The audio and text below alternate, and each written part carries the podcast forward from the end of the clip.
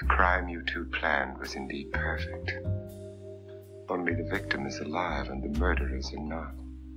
It's a pity you didn't know when you started your game of murder that I was playing too.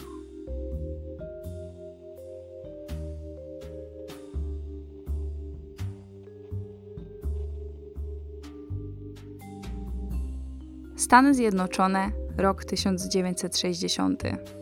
Rok, w którym sowiecki pocisk zestrzeliwuje amerykański samolot zwiadowczy U-2, a jego pilot Gary Powers zostaje schwytany.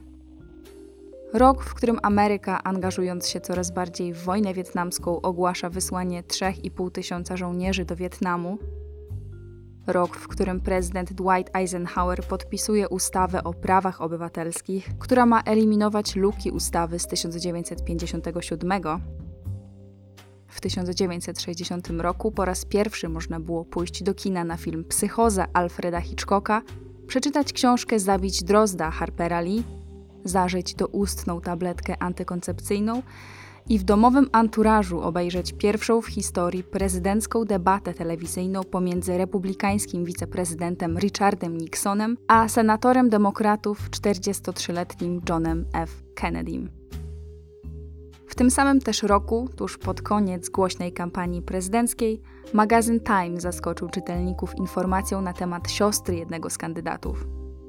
Rosemary, najstarsza z sióstr Johna Kennedy'ego, jest ofiarą dziecięcego zapalenia opon mózgowo-rdzeniowych kręgosłupa i od 40 lat przebywa w domu opieki w Wisconsin, pisze gazeta. Nie będzie to jednak prawda na temat Rosemary i rodziny przyszłego prezydenta kraju, a przynajmniej nie będzie to cała prawda. Ale na to trzeba będzie niestety poczekać kolejnych 27 lat. Co więc tak naprawdę stało się Rosemary Kennedy? Dlaczego przez kilkadziesiąt lat nikt poza najbliższymi współpracownikami i kilkoma lekarzami, nawet duża część rodziny Rosemary, nie wiedział, dlaczego młoda, piękna i jak się wydawało całkiem zdrowa dziewczyna tak nagle po prostu znikła?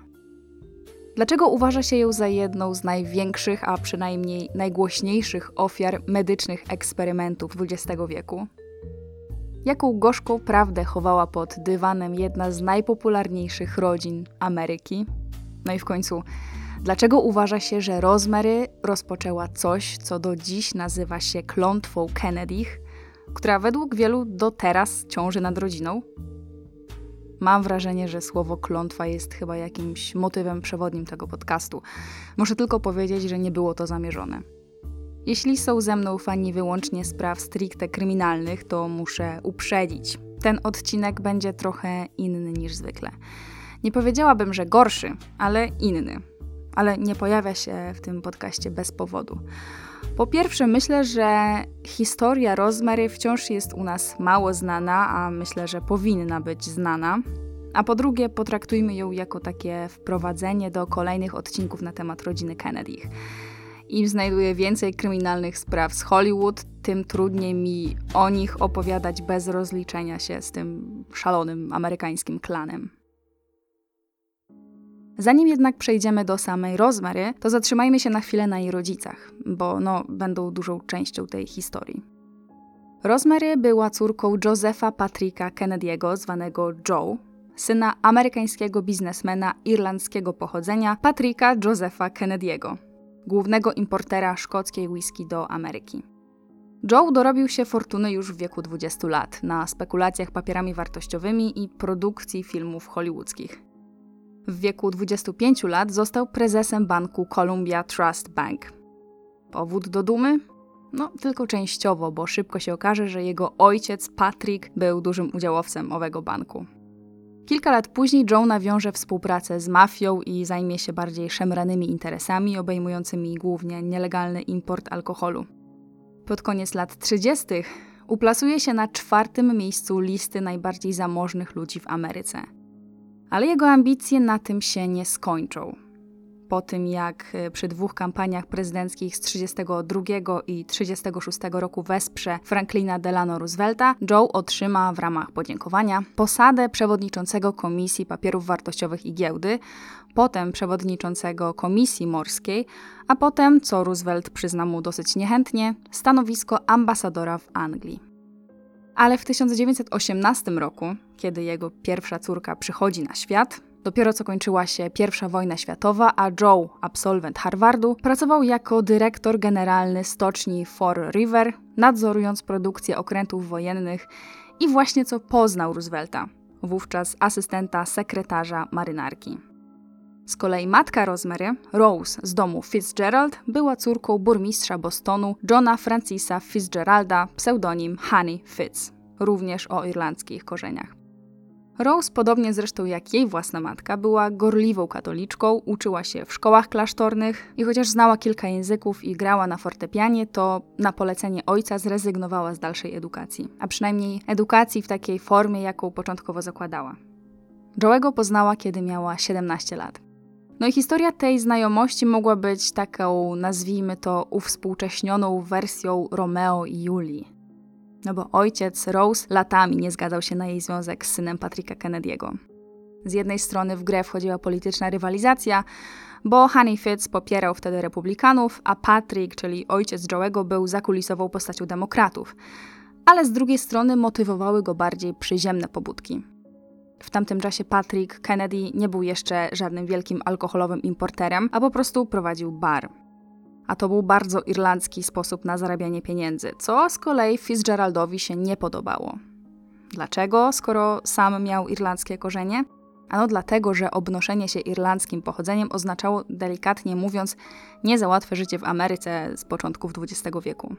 Największa fala Irlandczyków przybyła do kraju w XIX wieku i byli jedną z tych grup, która nie podległa asymilacji. Byli katolikami, pracowali przede wszystkim fizycznie i ogólnie powszechnie uważały ich się za głupich, nie pozwalano im mieszkać w dobrych dzielnicach, nie przyjmowano do dobrych szkół, a w jednym ze źródeł znalazłam nawet informację, że nierzadko traktowano ich gorzej niż czarnoskórych niewolników. Nie mnie to oceniać. Więc logicznie Honey Fitz nie chciał oddać córki rodzinie, y, która tak jawnie obnosiła się ze swoją irlandzkością. Po siedmiu latach wzlotów i upadków, a dokładnie to kiedy młody Joe został prezesem banku i miał już wystarczającą reputację, para w końcu uzyskała aprobatę ojca Rose i się pobrała. Rok później na świat przyszedł pierwszy syn Kennedych, Joseph Patrick Kennedy Jr. Tak, w razie gdyby się ktoś zastanawiał, to Joe nazwał syna dokładnie tak samo, jak on sam się nazywał. No i nie było to szczególnie szokujące, tym bardziej, że i on swoje imię zawdzięczał swojemu ojcu. Po dwóch latach urodził się kolejny chłopiec. John Fitzgerald, nazywany przez rodzinę Jack. To na niego Joe w przyszłości przyleje wszystkie swoje polityczne ambicje. Rosemary, pierwsza córka Kennedych, przyszła na świat 13 stycznia 1918 roku, rok po Jacku. Urodziła się w trudnym momencie historii. Świat zmagał się właśnie ze skutkami I wojny światowej i trwającą pandemią hiszpańskiej grypy. Dokładnie w tym czasie, w którym Rose rodziła swoje trzecie dziecko, Boston, czyli miasto, w którym mieszkali, niemal w całości dosłownie padał na Hiszpankę. Ten fakt jest tu o tyle istotny, że w dniu, w którym rozpoczął się poród, lekarz prowadzący był zbyt zajęty ratowaniem ludzi dotkniętych grypą, i nie mógł przyjechać na miejsce w porę. I tu pojawił się problem. Położna, która była wtedy na dyżurze, otrzymała od niego polecenie, by pod żadnym pozorem nie przyjmować porodu.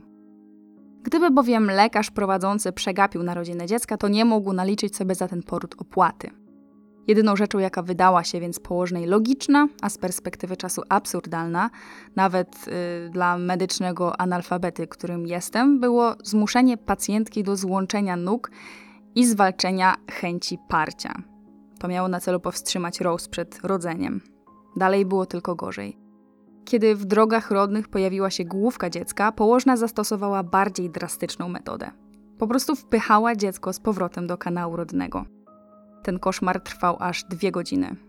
O dwie godziny za długo, chociaż już wtedy zdawano sobie sprawę z tego, że taka praktyka może doprowadzić do niedotlenienia, narażając dziecko na uszkodzenie mózgu i niepełnosprawność fizyczną, to Rosemary Kennedy przyszła na świat całkiem zdrowa.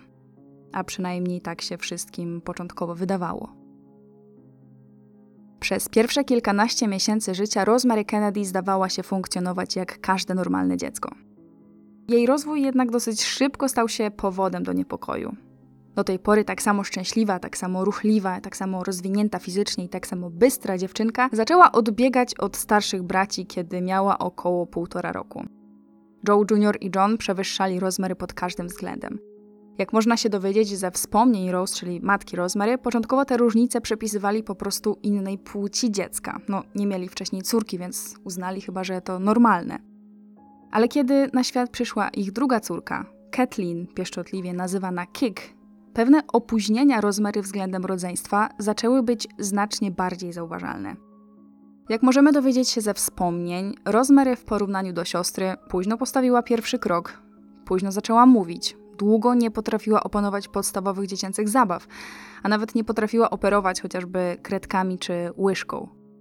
Rose, która pisała pamiętnik, już wtedy rzadko wspominała w nim o najstarszej córce. Rzadko opisywała tam przemyślenia dotyczące Rosemary. Historycy i biografowie szukali tam właśnie informacji o wczesnych diagnozach dziecka, ale ani słowa tam nie znaleźli. Chociaż to akurat miało swoją medyczną przyczynę, bo po prostu ówczesny rozwój medycyny nie dawał możliwości postawienia jakiejkolwiek sensownej diagnozy. Nie wiemy też do końca, czy Rose i Joemu przemknęło przez myśl, żeby przyczyny opóźnionego rozwoju córki dopatrywać się w trudnym i ciężkim porodzie. A przynajmniej nie wiemy, czy przemknęło im to przez myśl, kiedy Rosemary miała te kilka miesięcy czy lat. Trudno też y, w ogóle powiedzieć, na ile rodzina Kennedy była w ogóle zaabsorbowana nietypowo powolnym rozwojem Rosemary. Kiedy dziewczynka miała 24 miesiące, Rose była już zajęta wydawaniem na świat piątego dziecka, trzeciej córki Eunice. A Joe? No cóż, Joe był zajęty swoim życiem zawodowym. Zawsze pracował do późna, dużo podróżował, a większość wieczorów spędzał na biznesowych spotkaniach. A przynajmniej taką wersję wydarzeń podawał Rose. Mówiło się o tym, że miał romanse, w tym z aktorką Glorią Swenson, na który swoją drogą żona z pewnością przymykała oko. Nie wiadomo, czy Rose była w tym małżeństwie szczęśliwa. Raczej trudno byłoby, żeby była szczęśliwa, ale trzeba pamiętać, że pochodziła z katolickiej rodziny. Wyszła za Joe'ego w kościele i przed Bogiem ślubowała, że nigdy go nie opuści. A nie było tam też przecież żadnych, w cudzysłowie, formalnych powodów, y, dla których mogłaby zażądać rozwodu. Joe był przecież żywicielem rodziny, nie pił, nie bił i zapewniał im byt. No, idealny mąż i ojciec tamtych czasów.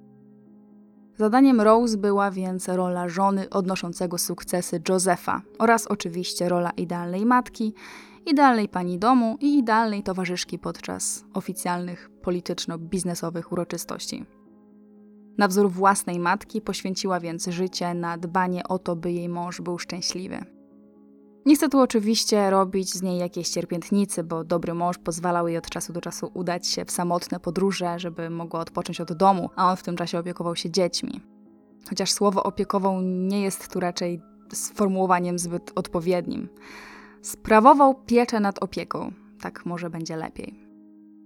Rose przyjęła, jak to ujęto w jednej z książek na temat Kennedych, ideologię nowoczesnego macierzyństwa. Na czym polegało nowoczesne macierzyństwo początków XX wieku?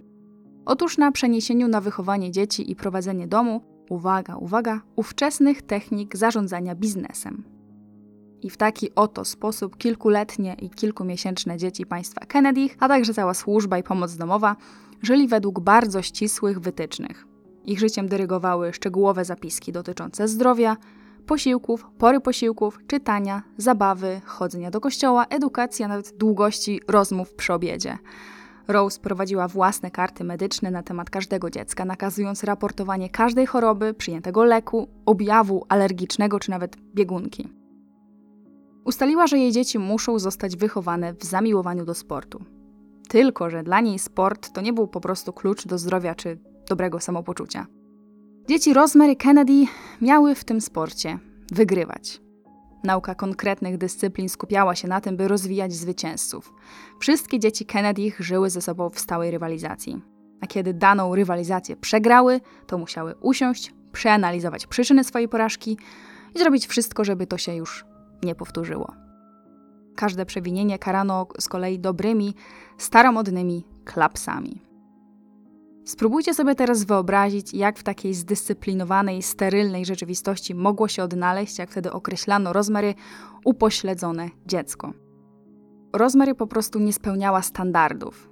Była jak ta taka koślawa, pokrzywiona papryka, której nie dopuszczono do sprzedaży w spożywczaku, bo odstaje od normy. Próbując jakoś w naturalny sposób wyrównać rozwój córki z innymi dziećmi, Rose nalegała na posyłanie jej do szkoły publicznej. Bała się, że jeśli wyśle ją do szkoły w cudzysłowie dla dzieci opóźnionych, to dziewczynka nigdy nie wykorzysta swojego potencjału. Co prawda, taka decyzja z perspektywy czasu wydaje się nawet dosyć logiczna, ale warto tu pamiętać, że Rose kierowały nieco mniej, że tak powiem, rozsądne pobudki. Pamiętajmy jedno: to nie była byle jaka rodzina, a rodzina Kennedych. Joe całe swoje życie poświęcił na to, by piąć się po szczeblach kariery. Sam ze względu na irlandzkie pochodzenie wielokrotnie walczył z dyskryminacją i postanowił, że ani on, ani jego dzieci nigdy tego uczucia już nie doświadczą. A opóźnione dziecko oznaczało wykluczenie z towarzyskich spotkań dla elity, z bankietów, imprez czy biznesowych rozmów. Dochodziła do tego jeszcze jedna, zdaje się, kluczowa sprawa. Otóż to nie były po prostu dobre czasy dla osób cierpiących na różnego rodzaju schorzenia czy choroby psychiczne. Pomijając już kwestię samej diagnostyki i leczenia, to zdecydowana większość placówek zamkniętych była po prostu obskurnymi miejscami, gdzie wysyłano ludzi tylko po to, żeby mieć ich z głowy, a nie żeby komukolwiek faktycznie pomóc. Osoby po prostu opóźnione intelektualnie zamykano z ludźmi ciężko chorymi psychicznie, alkoholikami czy narkomanami na głodzie. Przemoc fizyczna, psychiczna czy nawet gwałty personelu na pacjentach były na porządku dziennym. Nawet wartości chrześcijańskie, według których przynajmniej oficjalnie żyła rodzina Kennedy, przestawały być pomocne, jeśli chodziło o ludzi dotkniętych problemami psychicznymi. Wielu katolików uważało, że jedynym lekarstwem dla takich osób jest przymusowa sterylizacja. Winą obarczano głównie rodziców i ich w cudzysłowie wadliwe geny. Grzesznicy mieli być karani chorobami psychicznymi, ale nie własnymi, a kilku pokoleń do przodu, czyli za grzechy ojca odpowiadał jego syn, czy tam wnuk i tak dalej. Dziecko z defektem mogło oznaczać dla rodziny Kennedy ostracyzm, a na to przecież nie mogli sobie pozwolić. Nie było więc innej opcji. Rosemary musiała szybko nadgonić inne dzieci. Niestety wszelkie starania, żeby sprawić, by dziewczynka była taka sama jak inne dzieci, spełzły na niczym. Szkoła odmówiła Rosemary przejścia z przedszkola do pierwszej klasy. Testy na inteligencję wypadały porażająco słabo. Jeden z psychologów z Harvardu szepnął wtedy Joemu do ucha, że jego córka jest opóźniona w rozwoju. Tylko co z tego, że szepnął, skoro za tą diagnozą nie szły żadne wskazówki dotyczące ani edukacji, ani terapii, ani życia z takim dzieckiem? No nie była to też właściwie żadna diagnoza. Kiedy więc Rosemary powtarzała zerówkę, rodzina szukała więc pomysłów na to, co z tym, że tak powiem, fantem zrobić. Oczywiście dzieląc to z opieką nad szóstym dzieckiem Patricią i przeprowadzką rodziny z Bostonu do Nowego Jorku. Joe od niedawna pracował właśnie w Nowym Jorku i żeby mieć czas i na prowadzenie biznesu, i dla rodziny, no to zmuszeni byli się przenieść. Zamieszkali w zamożnej dzielnicy Riverdale w ogromnym 13-pokojowym domu. Kiedy rodzina była zajęta własnymi sprawami, Rosemary po raz kolejny nie zdała do następnej klasy. W drugiej klasie szkoły podstawowej w jednej ławce siedziała już ze swoją dwa lata młodszą siostrą Kick. Ale co z tego, skoro nadal radziła sobie kiepsko, znacznie gorzej niż siostra. Już z natury wycofana Rosemary, to poza domem stawała się jeszcze bardziej nieśmiała, co było szczególnie widocznym kontrastem, kiedy porównało się do wygadanego rodzeństwa. W czasie, kiedy jej rówieśnicy chodzili już do czwartej klasy, to Rosemary miała tendencję do pisania w odbiciu lustrzanym, nie była w stanie pisać w linii prostej, nie potrafiła opanować gry w tenisa, podstawowych kroków w tańcu, a nawet kroić na talerzu mięsa. Nie rozróżniała różnicy pomiędzy prawą a lewą stroną. Podobno, chociaż nie zostało to do końca potwierdzone, cierpiała też na napady padaczkowe. No, nie wyglądało to dobrze i rodzina doskonale wiedziała o tym, że prędzej czy później muszą rozpocząć szczegółową diagnostykę i znaleźć jakąś terapię. Pierwsi tak zwani eksperci od upośledzenia umysłowego, do których zgłosili się państwo Kennedy, uznali, że Rosemary doznała, tutaj cytuję, jakiegoś wypadku porodowego. Rose nie do końca wiadomo dlaczego odrzuciła ten pomysł. Postanowiła wypisać córkę ze szkoły i kształcić ją w domu. I tu pojawił się kolejny problem. No bo owszem, w takich warunkach Rosemary czuła się pewniej i bezpieczniej, ale brak interakcji z innymi dziećmi po prostu nie był dla niej dobry. Szczególnie kiedy musiała patrzeć, jak rodzeństwo każdego dnia wychodzi i wraca do szkoły. Zaczęto więc rozważać jakąś zamkniętą instytucję. Warto podkreślić tu fakt majątku, jakim dysponowała rodzina Kennedy. To były czasy wielkiego kryzysu. Nie jeden milioner stał się w tamtym czasie bankrutem. Ale nie Joe Kennedy. Kiedy giełda się załamała, Joe znakomicie wykorzystywał nieregulowane praktyki, działając często na granicy prawa albo pod nim. Jego kieszeń nie zubożała, a wręcz przeciwnie. Co więcej, przewidział, że dzięki rozwojowi technologicznemu Hollywood zacznie produkować filmy dźwiękowe. Wysząc tam kopalnię złota, zaczął więc inwestować w produkcję filmów z dźwiękiem. No i cóż, nie pomylił się ani trochę. Rodzina Kennedy mogła pozwolić sobie na absolutnie najlepszych lekarzy i najlepsze placówki medyczne w całym kraju i nie tylko. To jest o tyle istotne, że jak dowiecie się niedługo, czasami nawet pieniądze nie wystarczały, bo nikt nie był w stanie zaoferować Rosemary wystarczającej pomocy. Ostatecznie Rosemary przez całe dzieciństwo tułała się po różnych szkołach z internatem, głównie takich oferujących specjalistyczne plany dla uczniów niepełnosprawnych lub opóźnionych intelektualnie. Jak jej tam było? Ano różnie. Nauczyciele dostrzegali u niej wybuchy zniecierpliwienia i niską samoocenę. Ale powoli, powoli Rosemary zaczęła się zadomawiać. Rose i Joe mogli więc skupić się na kolejnym, już siódmym dziecku Edwardzie, urodzonym w 1932 roku. W ciągu pięciu lat Rosemary zaliczyła trzy różne szkoły, a każda nowa placówka oznaczała dla niej co najmniej kilka tygodni dostosowywania się.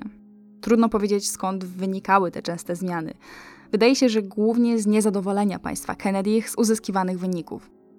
Chociaż Rosemary była już nastolatką, to każda zmiana cały czas wywoływała u niej ogromne lęki.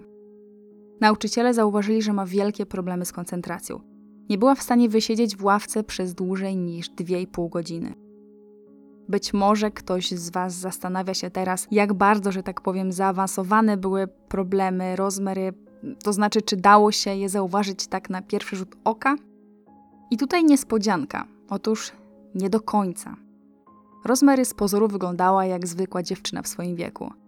Może miała małe problemy z koordynacją, nie do końca radziła sobie na zajęciach sportowych, jej pismo przypominało pismo ośmiolatka i nie wyróżniała się szczególną elokwencją, ale w wielu aspektach była zwykłą dziewczyną.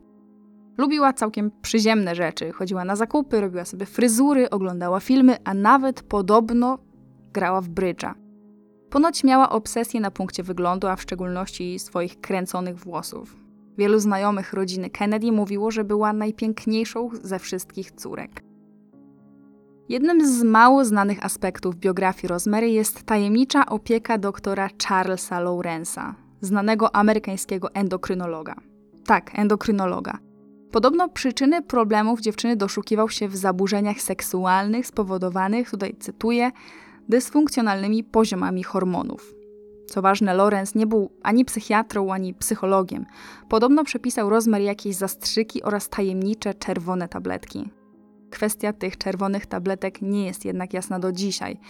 Wiemy z pewnością, że rozmiar jakieś czerwone tabletki zażywała, ale czym te leki były, tego nie wiadomo. Wiadomo jednak jedno, chociaż w 1935 roku dr Lorenz zaraportował Joemu, że jego córka jest w 100% wyleczona, to ta bliżej nieokreślona terapia hormonalna no, nie przyniosła oczekiwanego rezultatu. Joe szukał więc kolejnych lekarzy, którzy mieli przeróżne pomysły na wyleczenie nastolatki. Bo tak, rodzina Kennedy cały czas szukała lekarstwa na całkowite wyleczenie Rosemary. Jedni kierowali ją na indywidualne kursy pisania i arytmetyki, inni źródeł problemów dopatrywali się na przykład w diecie. Tymczasem Rosemary trafiała do kolejnych zamkniętych szkół dla specjalnych uczniów, ale kolejni nauczyciele załamywali ręce. Nie dało się ukryć, że Rosemary była trudnym przypadkiem. W wieku 18 lat chodziła dopiero do piątej klasy. Co ciekawe, gazeta Boston Globe donosiła wtedy, że najstarsza córka Kennedy jest obecnie studentką uniwersytetu, co, jak dziś wiemy, było kompletną nieprawdą. Farsa trwała w najlepsze. Dlaczego w ogóle rodziną Kennedy interesowała się prasa? Owszem, byli majętni, a Joe był poniekąd osobą publiczną, ale wbrew pozorom nie pisano o nich wcześniej e, szczególnie często do czasu, kiedy Joe otrzymał możliwość pracy w administracji prezydenta Franklina Delano Roosevelta. Prezydent mianował go przewodniczącym Komisji Papierów Wartościowych i Giełdy. W 1938 roku Joe został z kolei ogłoszony ambasadorem Stanów Zjednoczonych w Londynie. No więc cała rodzina musiała się przenieść do Anglii. To była dla Rosemary gigantyczna zmiana. Rodzice zdecydowali, że jej przyjazd do Londynu nastąpi dopiero po tym, jak większość rodziny się tam zadomowi. No, wydawało się nawet, że rodzina myśli o jej stanie psychicznym dosyć rozsądnie. No właśnie, wydawało. Bo już dwa tygodnie po przybyciu Rosemary do Londynu miała się odbyć publiczna prezentacja Rosemary i Kik, czyli dwóch najstarszych córek Kennedych, na królewskim dworze. Wiecie, taki tradycyjny ceremoniał przedstawienia młodych, bogatych Amerykanek z elitarnym rodowodem lub wysokim statusem społecznym przed królem Jerzym VI i królową Elżbietą podczas balu debiutantek. Debiutantki też rzecz jasna uznawano za kwalifikujące się do jakiegoś politycznie ukartowanego małżeństwa. Wszyscy mówili tylko o jednym, że córki Kennedy podczas tego najważniejszego wydarzenia sezonu wiosennego zbiorą wokół siebie najwięcej zainteresowania. Rozmary czekał więc długi tydzień balów, uroczystych kolacji i wydarzeń sportowych. Duża presja nawet dla całkiem stabilnie psychicznej osoby, więc trudno sobie wyobrazić, jak duża presja to była dla niej. Ale to było coś, do czego Joe i Rose aspirowali od lat. Znaleźć się wśród najwyższych elit, na imprezach organizowanych przez samą rodzinę królewską, być poważanym w gronie rodzin o najwyższym statusie dać swoim córkom możliwość poślubienia chłopców z domów tak dobrych, że nawet im się to nie śniło. Rose po cichu liczyła, że kiedy Joe zostanie ambasadorem, to ona sama będzie miała okazję stać się jego towarzyszką na publicznej scenie. Miała zająć najbardziej eksponowane miejsce w angielsko-amerykańskich sferach publicznych. Presja na rodzinie Kennedy była więc ogromna, podobnie zresztą jak medialne uwielbienie wobec tych przybyszów z Ameryki. W gazecie Post ukazała się seria artykułów opisujących całą historię kariery i rodowodu Joe'ego, opatrzona nagłówkiem Królewska krew rodziny Kennedy jest starsza niż króla. No, prasa ich kochała. Pokaz debiutantek to miał być pierwszy raz, kiedy Rosemary miała się znaleźć w centrum widoku publicznego. A warto tylko wspomnieć, że brytyjska arystokracja stroniła od osób chorych umysłowo. Nie było tajemnicą, że wszystkich chorych lub opóźnionych w rozwoju członków rodziny ukrywali w szpitalach, sanatoriach albo na wiejskich farmach. Przedstawienie opóźnionej Rosemary w pałacu Buckingham było nie tylko stresujące, ale też bardzo ryzykowne. Jednak rodzice Rosemary byli zdeterminowani, by sekret rodzinny pozostał wyłącznie sekretem. Rosemary musiała więc stanąć ramię w ramię ze swoją młodszą siostrą i innymi dziewczynami z dobrych domów. Musiała zachowywać się i być traktowana tak samo jak każda inna młoda kobieta. Tak, czyli jak? Ano, zasady na tej imprezie były surowe. Pomijając wymagający i konserwatywny dress code, to dochodziły jeszcze kwestie czysto techniczne, jak chociażby wspólna procesja, na której każda z dziewczyn musiała przejść, zachowując odpowiedni odstęp, grację i rytm. W tym roku dziewczyn na prezentacji było zaledwie siedem, 11 maja oczy całej brytyjskiej elity i nie tylko miały być skupione na siedmiu dziewczynach. Jedną z nich była Rosemary. Przejście nie poszło tak perfekcyjnie, jak chyba spodziewali się rodzice. Rosemary potknęła się tuż przed królem i królową, ale na całe szczęście wpadka została potraktowana jedynie jako drobny wypadek zestresowanej Amerykanki. Ani goście, ani prasa nie zauważyli, że z Rosemary jest cokolwiek nie tak. Co więcej, to właśnie ona spośród wszystkich siedmiu debiutantek przyciągnęła najwięcej uwagi brytyjskiej prasy. Już następnego dnia Rosemary z nieznanej nikomu córki amerykańskiego ambasadora stała się wschodzącą młodą celebrytką. Kolumny plotkarskie rozpisywały się o tym, że Rosemary tańczyła z kilkoma brytyjskimi młodymi hrabiami. Według prasy Rosemary, czyli ta ładniejsza siostra, była jednak bardziej nieśmiała niż Kick. Ale wiadomo, Nieśmiała brzmiało przecież dużo lepiej niż opóźniona w rozwoju. Tak to wyglądało oficjalnie. Poza kulisami sprawa prezentowała się gorzej. Osiemnastoletnia Kik mogła się cieszyć nieskrępowaną wolnością. Rosemary była z kolei trzymana pod kloszem. W czasie, kiedy Kik umawiała się z angielskimi chłopcami, Rosemary miała tylko jedną przyjaciółkę, młodszą od siebie Marię, córkę aktorki Marleny Dietrich. z którą jej ojciec był wówczas w niekoniecznie ukrywanym romansie. W Anglii Rosemary trafiała do kolejnych i kolejnych szkół. Rodzice zapisali ją na przykład do londyńskiej szkoły przyklasztornej, w której uczyła ją włoska lekarka dr Maria Montessori. To była postać o tyle istotna, że kobieta przez lata praktyki wypracowała własną strategię rozwoju opóźnionych osób. Jej terapia była chyba pierwszym momentem w życiu Rosemary, kiedy rzeczywiście coś w jej zachowaniu zaczęło się zmieniać.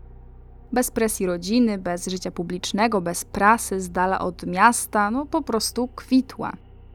Nie oznaczało to oczywiście, że stała się, jak to oczekiwali jej rodzice, zupełnie zdrowa, ale po raz pierwszy była chyba szczęśliwa. Jednej obsesji nie potrafiła się jednak pozbyć. Miała odwieczną chęć przypodobania się innym ludziom, szczególnie swojemu ojcu. W zachowanych do dzisiaj listach do Joe'ego pisała o zastrzykach, na które godzi się specjalnie dla niego. Przepraszała też ojca, że przybrała na wadze i obiecywała, że kiedy się spotkają, to będzie już piękna i szczupła. No strasznie to przygnębiające.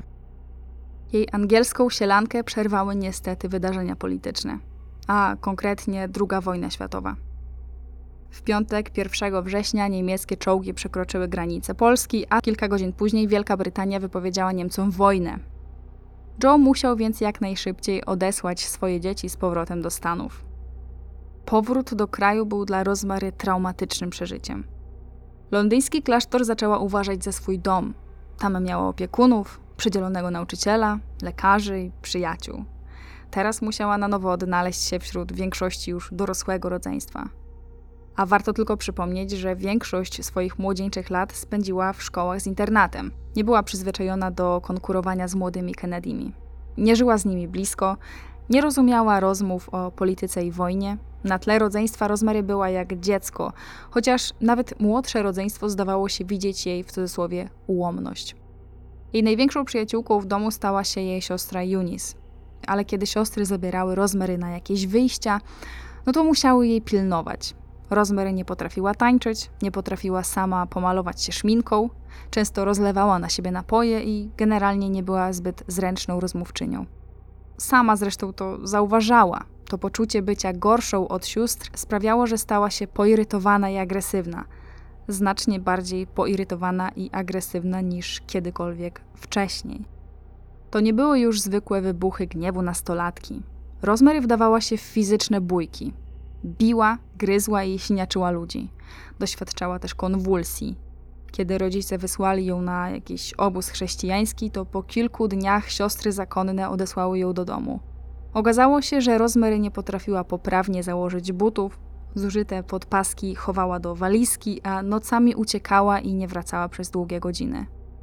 Przez chwilę rodzina na poważnie rozważała wysłanie Rosemary do szpitala psychiatrycznego. Ba, znaleźli nawet konkretną placówkę, ale do tego nigdy nie doszło. Zamiast tego w 1941 roku Rosemary trafiła do Szkoły Sztuk Pięknych świętej Gertrudy, która funkcjonowała przy klasztorze benedyktyńskim w Waszyngtonie. No i ta szkoła przelała chyba szale goryczy. Nauczyciele dostrzegli regres w psychicznej stabilności i fizycznych możliwościach Rosemary. Zamiast lepiej, było z nią coraz gorzej. Stawała się coraz bardziej drażliwa i agresywna, i wybuchy wściekłości były już na porządku dziennym. Sprzeciwiała się zakonnicom, uciekała z ośrodka i w środku nocy włóczyła się samotnie po mieście. Rodzina bała się o to, że stanie się pożywką nie tylko dla spacerujących, niebezpiecznych mężczyzn, ale też dla amerykańskiej prasy. W końcu rodzina Kennedy, nawet ta chowana przed światem najstarsza córka, od lat żyła na świeczniku. Joe co prawda nie piastował już funkcji ambasadora, ale całą swoją uwagę skupiał na biznesach i najstarszym synu, Joe juniorze, któremu już zaplanował polityczną przyszłość i którego trenował na przyszłego prezydenta kraju. Joe nie mógł więc ryzykować skandalu, który mogłaby wywołać jakaś pozamałżeńska ciąża, choroba weneryczna albo jakaś inna kompromitująca wpadka jego najstarszej córki. Niepokój o reputację rodziny stopniowo narastał a Joe zaczął rozglądać się za bardziej inwazyjnymi pomysłami na rozwiązanie problemu noszącego imię Rosemary. Czy rozpatrywał, a jeśli tak, to jakie konkretnie inne opcje terapeutyczne mógł rozpatrywać dla córki, tego nie wiadomo. Według książki Rosemary Ukryta córka Kennedy autorstwa Kate Clifford Larson, w tamtym czasie najpopularniejszymi opcjami terapeutycznymi, terapeutycznymi w cudzysłowie, były innymi ekstremalne przegrzewanie organizmu, ekstremalne wychładzanie organizmu, elektrowstrząsy, śpiączka insulinowa oraz ona. Eksperymentalna operacja mózgu, lobotomia. Słowo lobotomia pochodzi od greckich słów oznaczających płat mózgu oraz wycinanie. I na tym też dosłownie ta operacja polegała. Pierwszy raz podobną procedurę przeprowadził pod koniec lat 80. XIX wieku szwajcarski psychiatra Gottlieb Burkhardt. Łącznie odbyło się to na sześciu pacjentach. Trudno jednak ten jego zabieg porównać do lobotomii, jaką będą poddawani pacjenci później. Burkhardt nie opierał się na żadnych sensownych badaniach czy naukowych obserwacjach, że na przykład usunięcie czy uszkodzenie danej części mózgu może poprawić stan pacjentów w danej chorobie. On po prostu wycinał przypadkowe fragmenty mózgu, a myśl, jaka mu przyświecała, była taka, że pacjenci i tak byli przypadkami beznadziejnymi, więc co im szkodzi.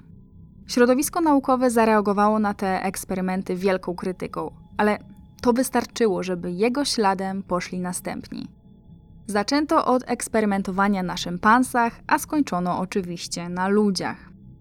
Tymi badaniami zainteresował się w 1935 roku portugalski neurolog Egas Moniz. Pierwszemu zabiegowi poddał 63-letnią kobietę cierpiącą z powodu objawów depresji, lęków, halucynacji i bezsenności. Zainspirowany najnowszymi badaniami neurologów i psychiatrów na małpach, a także swoimi własnymi siedmioletnimi przygotowaniami, Moniz trzymał się hipotezy, że obustronne uszkodzenie płatów czołowych mózgu spowoduje poprawę stanu pacjentki. Odkryto bowiem do tamtego czasu, że uszkodzenie właśnie tej części mózgu u szympansów sprawia, że stają się łagodniejsze, mniej agresywne i bardziej skłonne do współpracy. Moniz operacyjnie uszkodził więc płat czołowy chorej kobiety za pomocą spirytusu bezwodnego. Dwa miesiące później zaraportował rzekomą poprawę jej stanu zdrowia. To zachęciło go do dalszego eksperymentowania i udoskonalania tej techniki. Skonstruował narzędzie przypominające igłę z zaciskającą się pętlą, które miało służyć do przecinania włókien istoty szarej w mózgu. Pierwszą leukotomię wykonał w marcu 1936 roku, zaraz potem dziesiątki kolejnych.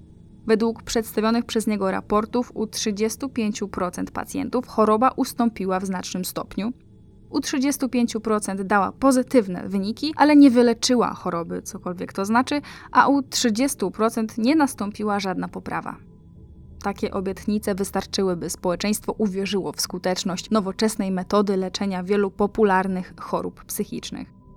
Z czasem coraz większa liczba lekarzy przeprowadzała i namawiała kolegów po fachu do przeprowadzania tego typu operacji na własnych pacjentach. Moniz w 1935 roku otrzymał nawet Nagrodę Nobla za odkrycie, że lobotomia może być stosowana jako metoda leczenia. Tyle, że jak potem miało się okazać, rzekoma poprawa pacjentów była tylko pozorna i chwilowa. Z czasem skutki operacji stawały się znacznie bardziej niepokojące niż pierwotne objawy. Pomimo, że lobotomia owszem redukowała pewne zaburzenia, to to powodowała kolejne. Zaczęto zauważać, że pacjenci są jakby pozbawieni dawnej osobowości i jakichkolwiek emocji. Brakowało im też motywacji, nie potrafili kontrolować popędów, obserwowano też utratę zainteresowań. U wielu stwierdzono zaburzenia nastroju, apatię, obojętność, zaburzenia samokontroli, obniżenie empatii i zmiany w zakresie przebiegu procesów poznawczych pacjenci mieli trudności w myśleniu abstrakcyjnym, a także tracili więź emocjonalną z członkami rodziny. Pomijając już tych pacjentów, którzy po operacji zachorowali na epilepsję, popełnili samobójstwo na krótko po zabiegu albo po prostu umarli jeszcze na stole operacyjnym. Ale te skutki uboczne dla wielu lekarzy nie miały większego znaczenia. Wieść o lobotomii przeniosła się za ocean i to właśnie w USA ta metoda leczenia zaburzeń i chorób psychicznych prawdziwie rozkwitła. Patronem, promotorem i autorem pierwszej lobotomii w Stanach był jeden lekarz, psychiatra dr Walter Freeman. Szybko stał się czołowym badaczem w tej dziedzinie w kraju. Słowo autorem pierwszej lobotomii to w sumie było złe określenie. Freeman nie miał bowiem uprawnień do przeprowadzenia tego typu operacji, więc nawiązał współpracę z amerykańskim chirurgiem doktorem Jamesem Wattsem. Ich metoda leukotomii, bo lobotomia i leukotomia są używane zamiennie, polegała na wbiciu w czaszkę chorej osoby narzędzia przypominającego szpikulec do kruszenia lodu i wbicia go za pomocą młoteczka. Którędy wbijali ten szpikulec, pytacie? Ano przez oczodół, a dokładnie pomiędzy kością oczodołową a łukiem brwiowym. Tak wprowadzony ostry szpikulec przerywał włókna nerwowe między płatem czołowym mózgu a międzymózgowiem. Wszystko odbywało się przy pełnej świadomości pacjenta. Freeman nalegał na to, by, jeśli to możliwe, przeprowadzać takie operacje na przytomnych ludziach. Powierzchnia mózgu jest nieczuła na ból, więc wystarczyło miejscowe znieczulenie skóry. A przerażenie pacjentów wywołane świadomością wbijania szpikulca w oko prosto do mózgu, no, kto by się tym przejmował? Ważne, że działało. Tym bardziej, że początkowo większość pacjentów doktorów Freemana i Wattsa to i tak były osoby tak chore, że nie kwalifikowały się do tego, by podjąć świadomą decyzję o poddaniu się zabiegowi. Nie istniały żadne protokoły czy zabezpieczenia wobec lekarzy, którzy, umówmy się, przeprowadzali eksperymenty na ludziach. Za udaną operację Freeman uznawał moment, kiedy podczas przecięcia kolejnego połączenia między korą przedczołową a resztą mózgu pacjent przestawał wykazywać oznaki emocji. Jakiekolwiek badania Freemana i Wattsa ograniczały się jedynie do obserwowania, jak zmienia się zachowanie pacjentów. No i przeprowadzania sekcji zwłok tych, którzy na stole operacyjnym zeszli.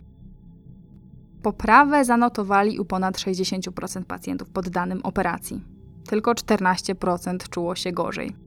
Freeman i jego towarzysz przekonywali, że niepowodzenia były wyłącznie winą samych pacjentów oraz, tu cytuję, ich głębokich wad zakorzenionych w ich osłabionej kondycji psychicznej i uszkodzonej psychice.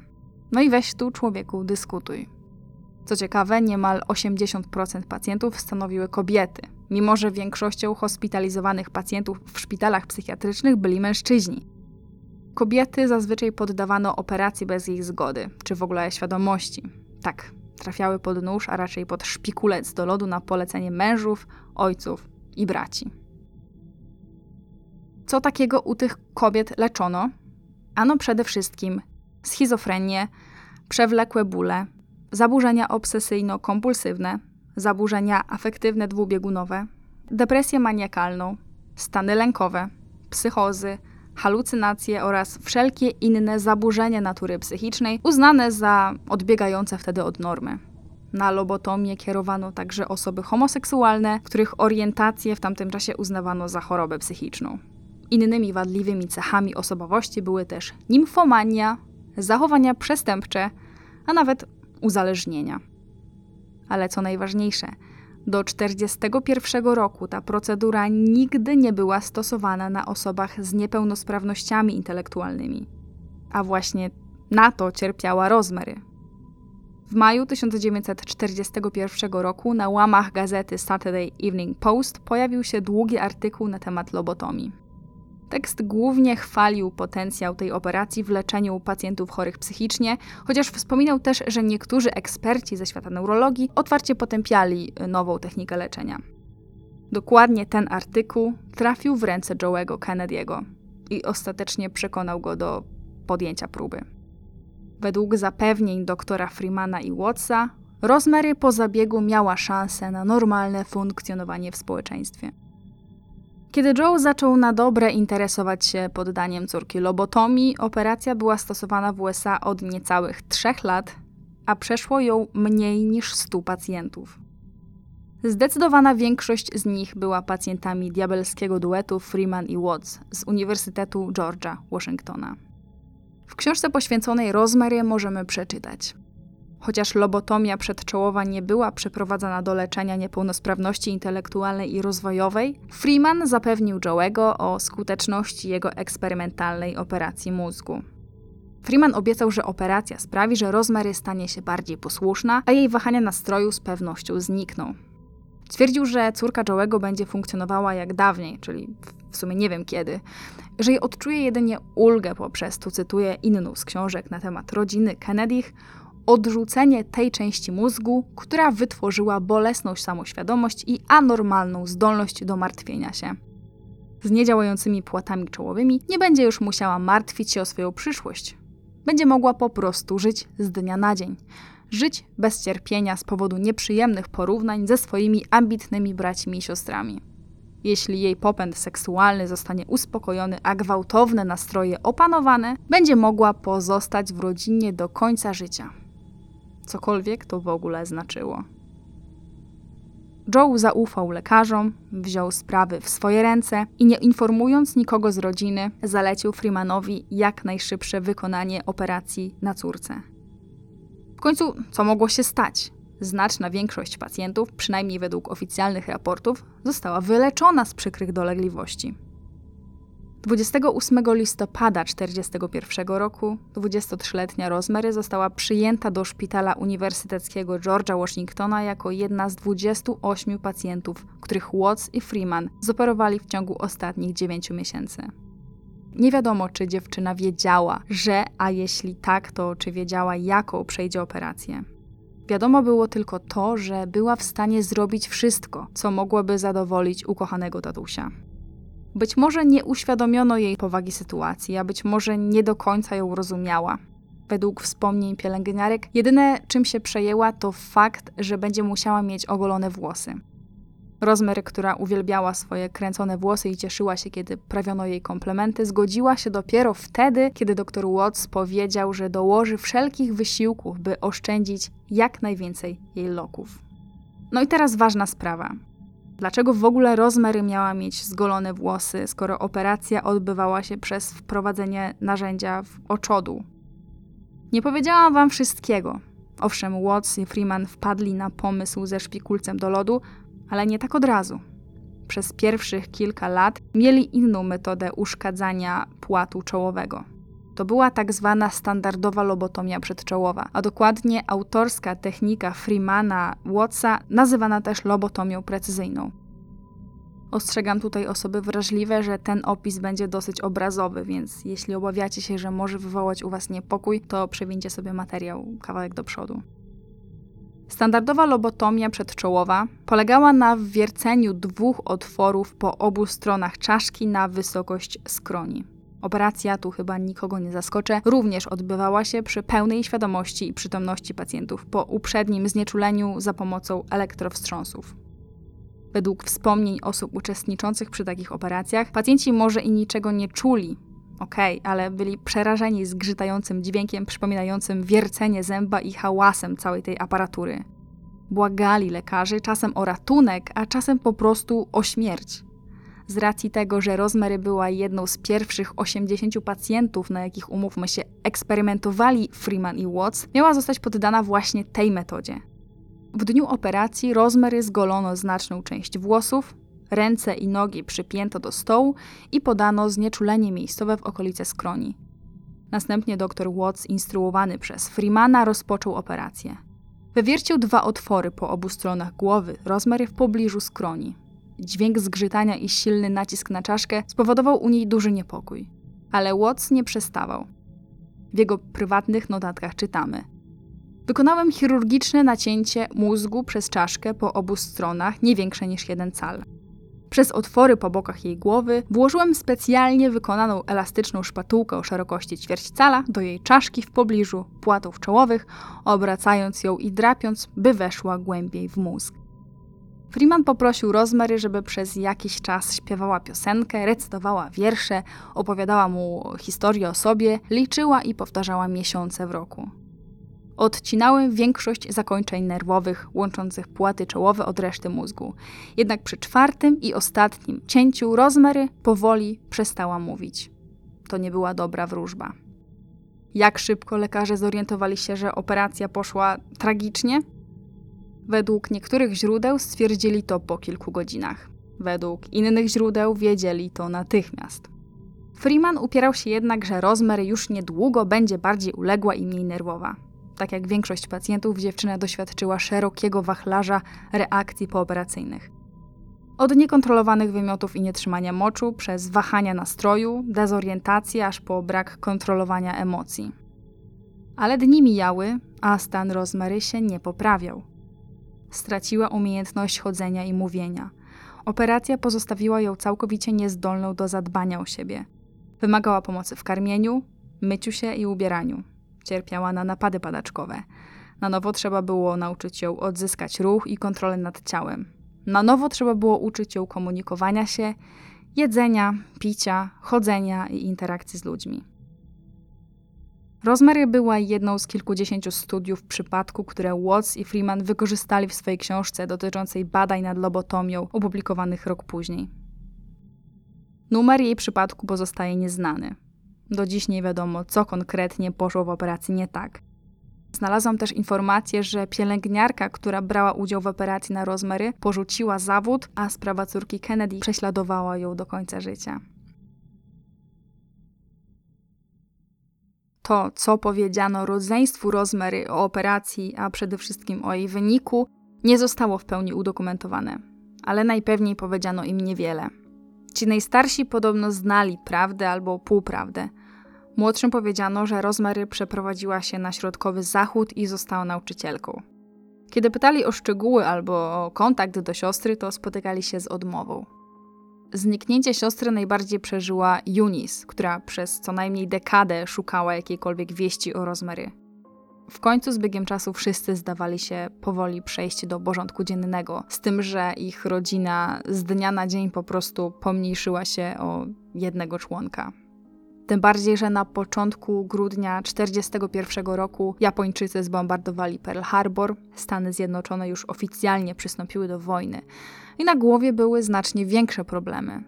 Joe Kennedy na poważnie zaczął obawiać się utraty majątku i utraty synów, którzy już niedługo mieli pójść na front.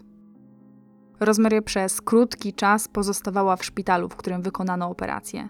Następnie ojciec wysłał ją do prywatnego zakładu psychiatrycznego Craig House, leżącego 50 mil od Nowego Jorku. To było miejsce znane z tego, że bogaci ukrywali tam swoich poważnie chorych psychicznie lub niepełnosprawnych członków rodziny. Rosemary spędziła tam kolejnych 7 lat. Przy pomocy lekarzy i pielęgniarek powoli uczono ją na nowo kontrolować ciało i mówić, ale nigdy nie odzyskała pełnej sprawności kończyn. Chodziła skrzywiona, posługując się tylko jedną ręką. Potrafiła wypowiedzieć jedynie kilka słów. Trudno powiedzieć do końca na jakim poziomie pozostawała intelektualnie, bo nie było to zbyt szczegółowo udokumentowane. Wiadomo jednak, że nie straciła wszystkich zdolności poznawczych, więc brak kontaktu z rodziną nie wpływał najkorzystniej na jej stan psychiczny. Rodzeństwo i dawni przyjaciele nie wiedzieli o tym, że poddano ją operacji, ale ani Joe, ani Rose nigdy nie odwiedzili córki podczas tych pierwszych lat spędzonych w ośrodku. Joe był u niej zaledwie kilka razy w późniejszym okresie. Kontaktował się, chociaż kontaktował to może nie jest dobre słowo, w każdym razie zbierał informacje o stanie zdrowia córki za pomocą pośredniczki. Opieka nad Rosemary kosztowała go prawie 2,5 tysiąca dolarów miesięcznie plus dodatkowe 50 tysięcy dolarów rocznie. Na dzisiejsze daje to prawie 1,5 miliona dolarów w skali roku. Wiemy, że Joe y, senior na początku pisał w listach do synów Jacka i Joe juniora, który swoją drogą zaraz y, potem zginie na froncie, o tym, że Rosemary czuje się dobrze. Mogłoby to znaczyć, że przynajmniej dwóch najstarszych synów miało jakąś tam świadomość, co się stało z siostrą. To jest o tyle istotne, że już za kilkanaście lat Jack zostanie prezydentem kraju, ale o tym opowiem za chwilę. Od 1944 roku przez kolejnych 20 lat Rosemary już nigdy nie została wymieniona w listach Joe'ego czy Rose do jakiegokolwiek członka rodziny. Prasa poinformowała o jej karierze nauczycielskiej w innym zakątku kraju, no i też szybko przestała się nią interesować. Wymazano ją z rodu Kennedy, jakby po prostu nigdy nie istniała. W 1947 roku Jack, teraz już bohater wojenny, a po śmierci starszego brata Joe Jr., obiekt politycznych planów ojca, został wybrany do Izby Reprezentantów. To była duża sprawa, a młody Kennedy na świeczniku oznaczał większe ryzyko, że jakiś dziennikarz albo polityczny wróg zacznie grzebać we wstydliwej historii rodzinnej. Ryzyko, że ktoś odkryje fakt operacji i instytucjonalizowania Rosemary, rósł. A to był duży problem PR-owy dla rodziny o tak ambitnych politycznych planach. Joe nie chciał wyjaśniać wszystkim prawdy o tym, co się stało, tym bardziej, że lobotomia do tego czasu zdążyła już zyskać bardzo złą sławę. Ośrodek Crack House był położony blisko Nowego Jorku. Zbyt blisko. Joe podjął więc decyzję o przeniesieniu córki ze znanego, przyjaznego dla niej otoczenia do ośrodka St. Coletta w stanie Wisconsin. Według wspomnień pracujących tam zakonnic, Rosemary przeżyła tę zmianę tragicznie. Ale decyzja została podjęta. Joe zapłacił za wybudowanie na terenie ośrodka murowanego domku, w którym Rosemary miała mieszkać z dwiema wyszkolonymi zakonnicami pielęgniarkami. Tam Rosemary spędzi kolejnych 60 lat życia, aż do swojej śmierci. Z czasem zaprzyjaźniła się z tamtejszymi pacjentami i pielęgniarkami, a pomimo kalectwa pozostawała w dobrym zdrowiu. Od czasu wysłania jej do St. Coletta, Joe już nigdy nie widział swojej córki. Skupił się na Jacku, torując mu drogę do sukcesu w polityce. Rodzina Kennedych znowu pojawiła się na świeczniku, jak za starych londyńskich czasów. W 1952 roku Jack został wybrany do Senatu, a rok później poślubił Jackie. Fakt niepełnosprawności jego siostry był znany tylko wąskiemu kręgowi adwokatów oraz części rodzin pacjentów przebywających w St. Coletta. No, tego nie dało się akurat ukryć. Co ciekawe, w 1955 roku nie zatwierdził ustawy o upośledzeniu umysłowym, która przewidywała programy rehabilitacyjno-edukacyjne. Wielu ludzi będzie mu to potem wypominać. W 1958 roku podczas kampanii o drugą kadencję senatora z Massachusetts Jack odbył potajemną podróż do Wisconsin. Po raz pierwszy od czasu operacji, po prawie 20 latach, odwiedził siostrę. Nie wiadomo do końca, co Jack dokładnie wiedział na temat operacji. Wiadomo jednak, że po tej wizycie poczuł odpowiedzialność za ustawodawstwo dotyczące osób niepełnosprawnych. Zdaje się więc, że nie znał wcześniej wszystkich szczegółów. W tej politycznej walce dosyć mocno wspierała go siostra Eunice, która swoją drogą odegrała ogromną rolę w administracji Fundacji Kennedy'ego na rzecz osób niepełnosprawnych intelektualnie. Co jednak istotne, informacje o stanie zdrowia Rosemary nigdy nie zostały bezpośrednio wspomniane w kampanii prezydenckiej Jacka Kennedy'ego. W lipcu 1960 roku, tuż pod koniec kampanii, magazyn Time zrzucił prawdziwą bombę. Czytamy.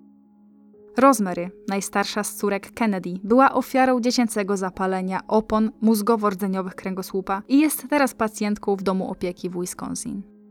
Artykuł co prawda nie wspominał o jej intelektualnej niepełnosprawności, nie wspominał też o lobotomii i w ogóle podał jakąś nietrafną diagnozę, ale to był pierwszy raz, kiedy informacja o tym, gdzie naprawdę i w jakim stanie fizycznym przebywa Rosemary Kennedy, wyszła na światło dzienne. W tym samym artykule pojawia się nawet cytat Joe'ego Kennedy'ego, ojca Jacka i Rosemary. Kiedyś myślałem, że to coś do ukrycia, ale potem dowiedziałem się, że prawie każdy, kogo znam, ma krewnego lub dobrego przyjaciela, który ma taki problem. Myślę, że najlepiej jest ujawniać takie rzeczy. No, panie Joe, szkoda, że nie ujawnił pan całej prawdy. Jak nie trudno się domyślić, kolejni dziennikarze zaczęli interesować się stanem zdrowia Rosemary. Joe, zapytany o córkę przez pewnego dziennikarza, powiedział: Uwaga, uwaga, bo to będzie mocne. Nie wiem, co sprawia, że ośmioro dzieci błyszczy jak dolar, a jedno jest inne. Myślę, że to ręka Boga. Ale po prostu robimy co w naszej mocy i staramy się pomagać, gdzie tylko możemy.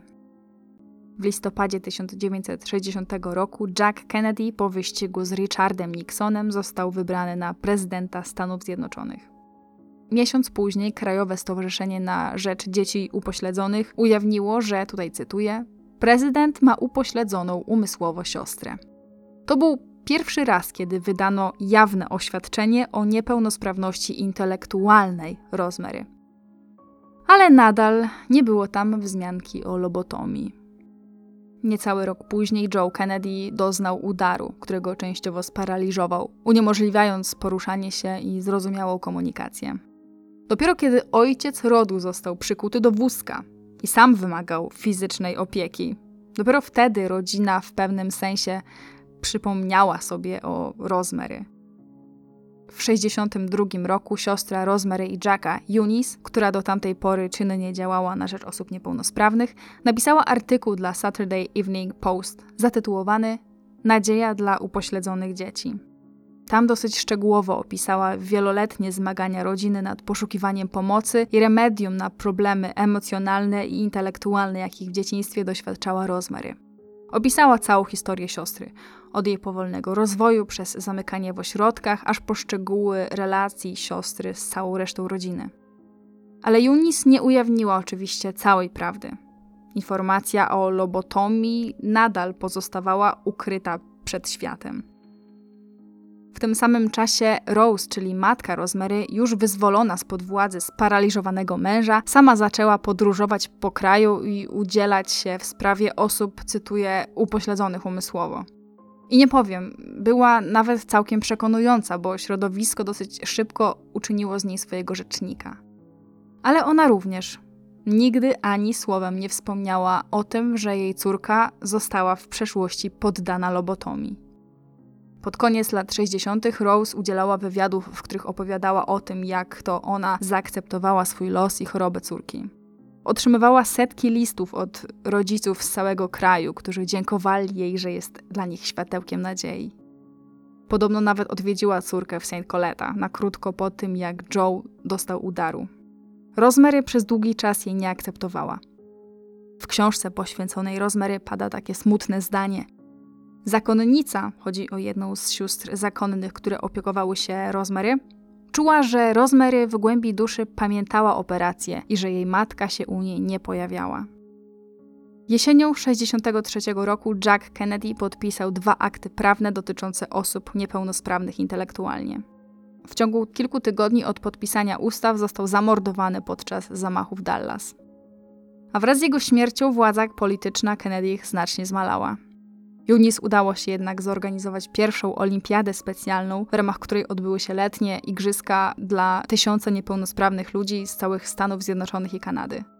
Siostra Rosemary powitała uczestników i ogłosiła, że Fundacja Kennedy'ego zobowiązuje się do finansowego wsparcia programów szkoleniowych dla niepełnosprawnych sportowców. Eunice przejęła też odpowiedzialność za opiekę nad Rosemary. Reszta rodziny powoli zaczęła odwiedzać swoją dawno zapomnianą siostrę. Po zamachu na trzeciego syna Kennedy, Roberta Kennedy'ego w 1968 roku, stan Joe'ego gwałtownie się pogorszył. Zmarł ponad rok później, w listopadzie 1969. A już w marcu Rosemary po raz pierwszy została wysłana do rodzinnego domu na Wielkanoc. Rose poprosiła o wszystkie raporty medyczne na temat stanu zdrowia córki i zażądała pełnego zaangażowania w opiekę nad nią. Jakiś czas później ponad 80-letnia Rose zaczęła spisywać swoje wspomnienia z zamiarem wydania autobiografii. Pomagał jej w tym pisarz Robert Cochran.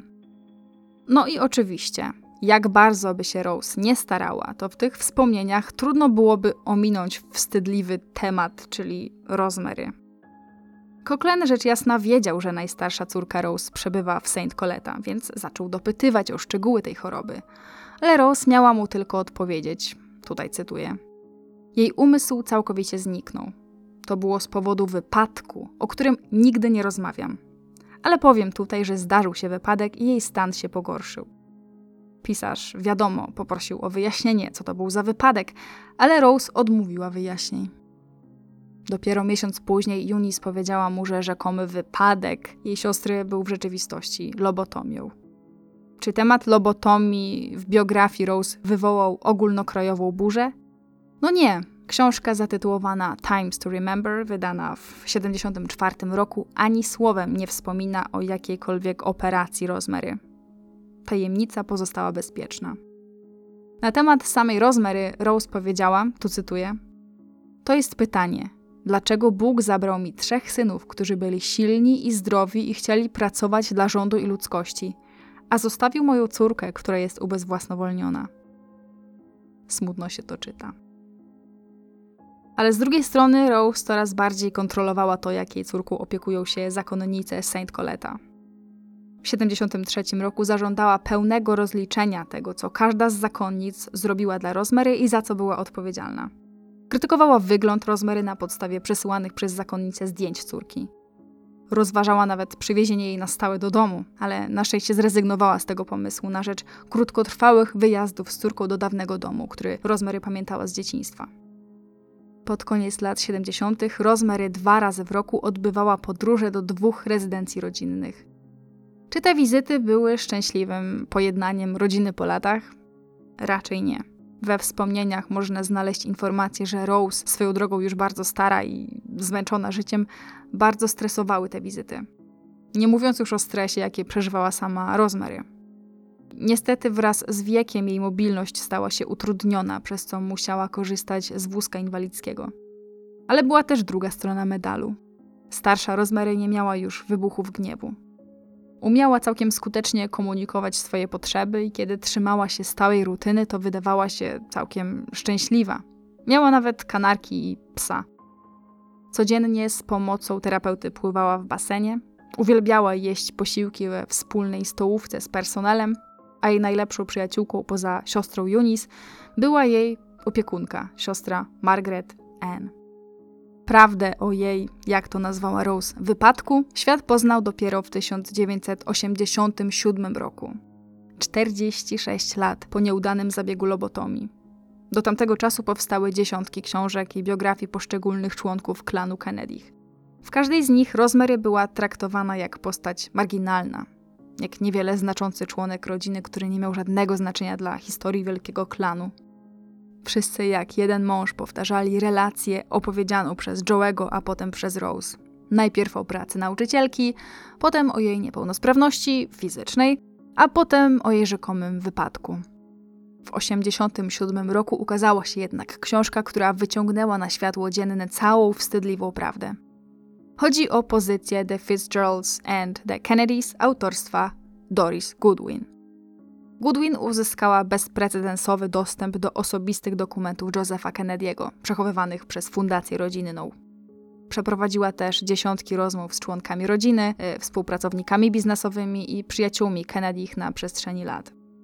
Dowiedziała się nie tylko, jak wyglądało życie i historia Rosemary, ale też jako pierwsza w historii upubliczniła informację o tym, że córka Kennedych, siostra prezydenta, przeszła eksperymentalną operację mózgu zwaną lobotomią. Dotarłam do tej książki.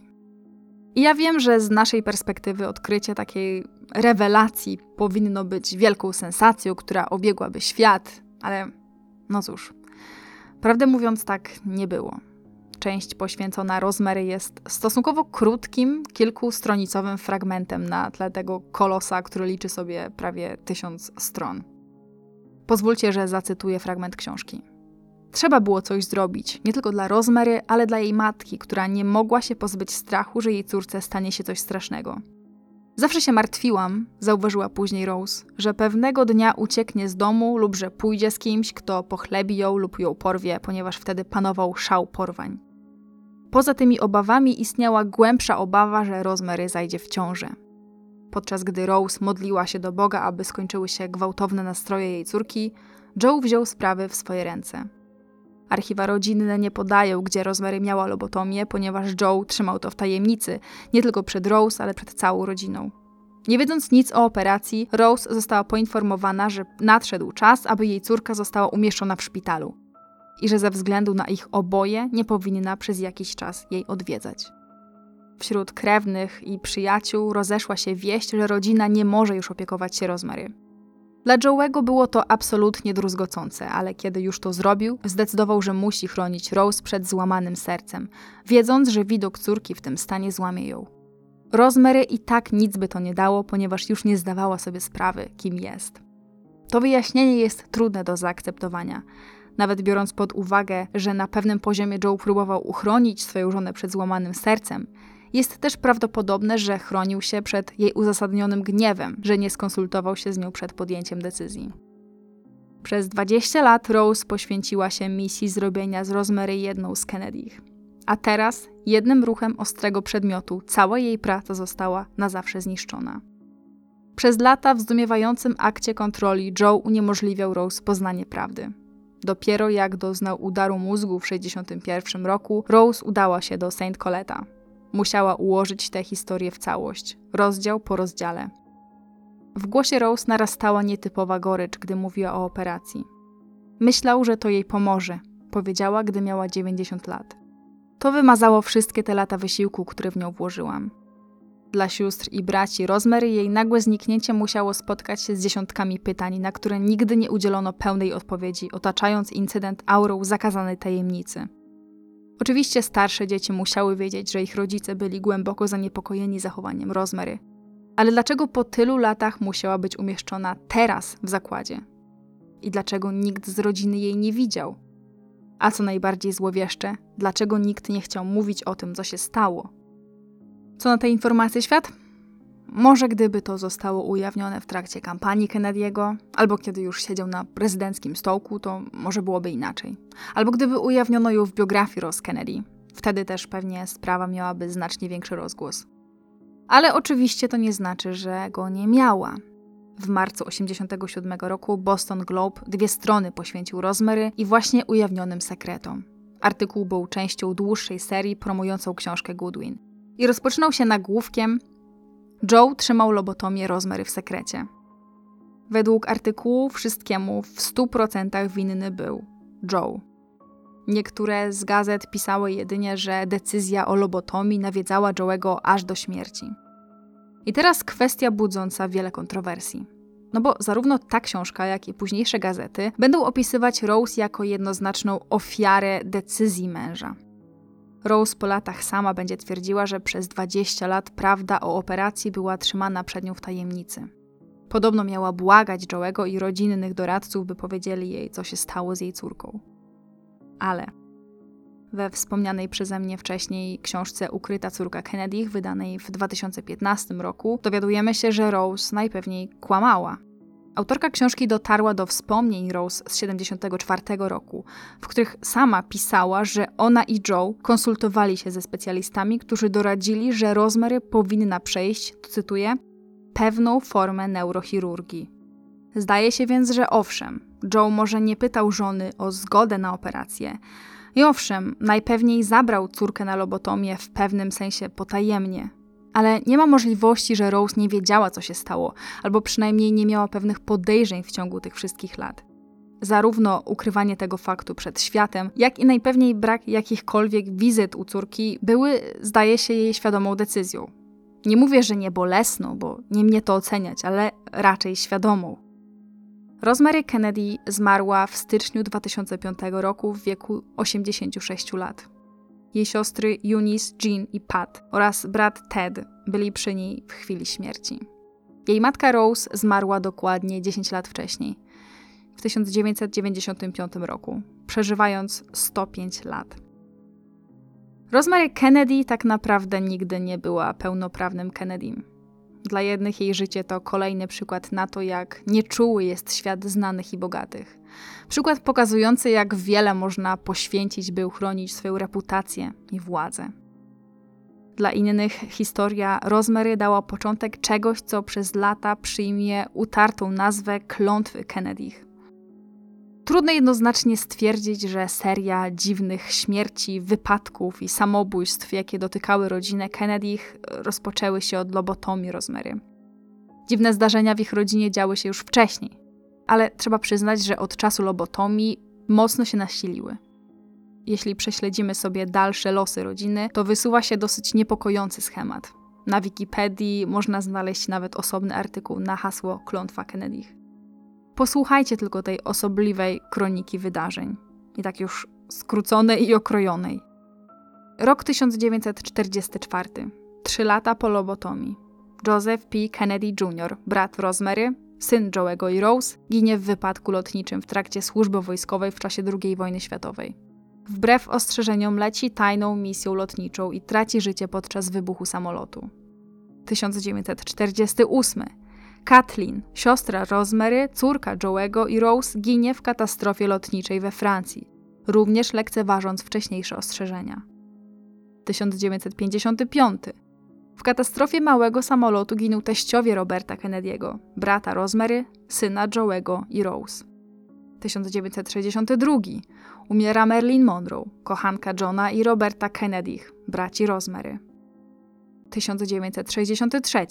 Patrick Kennedy, syn Johna Kennedy'ego, wnuczek Rose i Joe'ego, umiera dwa dni po przedwczesnych narodzinach. Również 1963 John Kennedy, prezydent Stanów Zjednoczonych, brat Rosemary i syn Rose i Joe'ego, zostaje zamordowany podczas zamachu w Dallas. 1964. Ted Kennedy, brat Rosemary i najmłodszy syn Rose i Joe'ego, odnosi ciężkie obrażenia w wypadku lotniczym. Ginął jego asystent i pilot. Również 1964. Mary Mayer, jedna z byłych kochanek prezydenta Johna Kennedy'ego, zostaje zamordowana w tajemniczych okolicznościach. 1967. Szwagier Roberta Kennedy'ego, George Skakel, traci życie w katastrofie lotniczej. Również 1967. Joan Patricia Skakel, wdowa po szwagrze Roberta Kennedy'ego, traci życie dławiąc się kawałkiem mięsa. 1968. Robert Kennedy, brat Rosemary i syn Rose i Joe'ego, zostaje zastrzelony w Los Angeles. 1969. Ted Kennedy, syn Rose i Joe'ego, prowadząc samochód, zjeżdża z mostu i wpada do wody. W wypadku ginie pasażerka, Ted ucieka z miejsca wypadku. Rok 1973. Edward Kennedy, syn Teda Kennedy'ego, wnuk Joe'ego i Rose, traci nogę z powodu nowotworu kości. 1984. David Kennedy, syn Roberta Kennedy'ego, wnuk Joe'ego i Rose, umiera z powodu przedawkowania narkotyków. 1977. Michael Kennedy, kolejny syn Roberta Kennedy'ego, wnuk Joe'ego i Rose, ginie w wypadku samochodowym kilka miesięcy wcześniej oskarżony o romans z 14-letnią opiekunką swoich dzieci. 1999.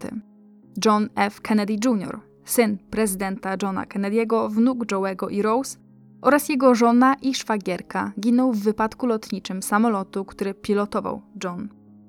2012.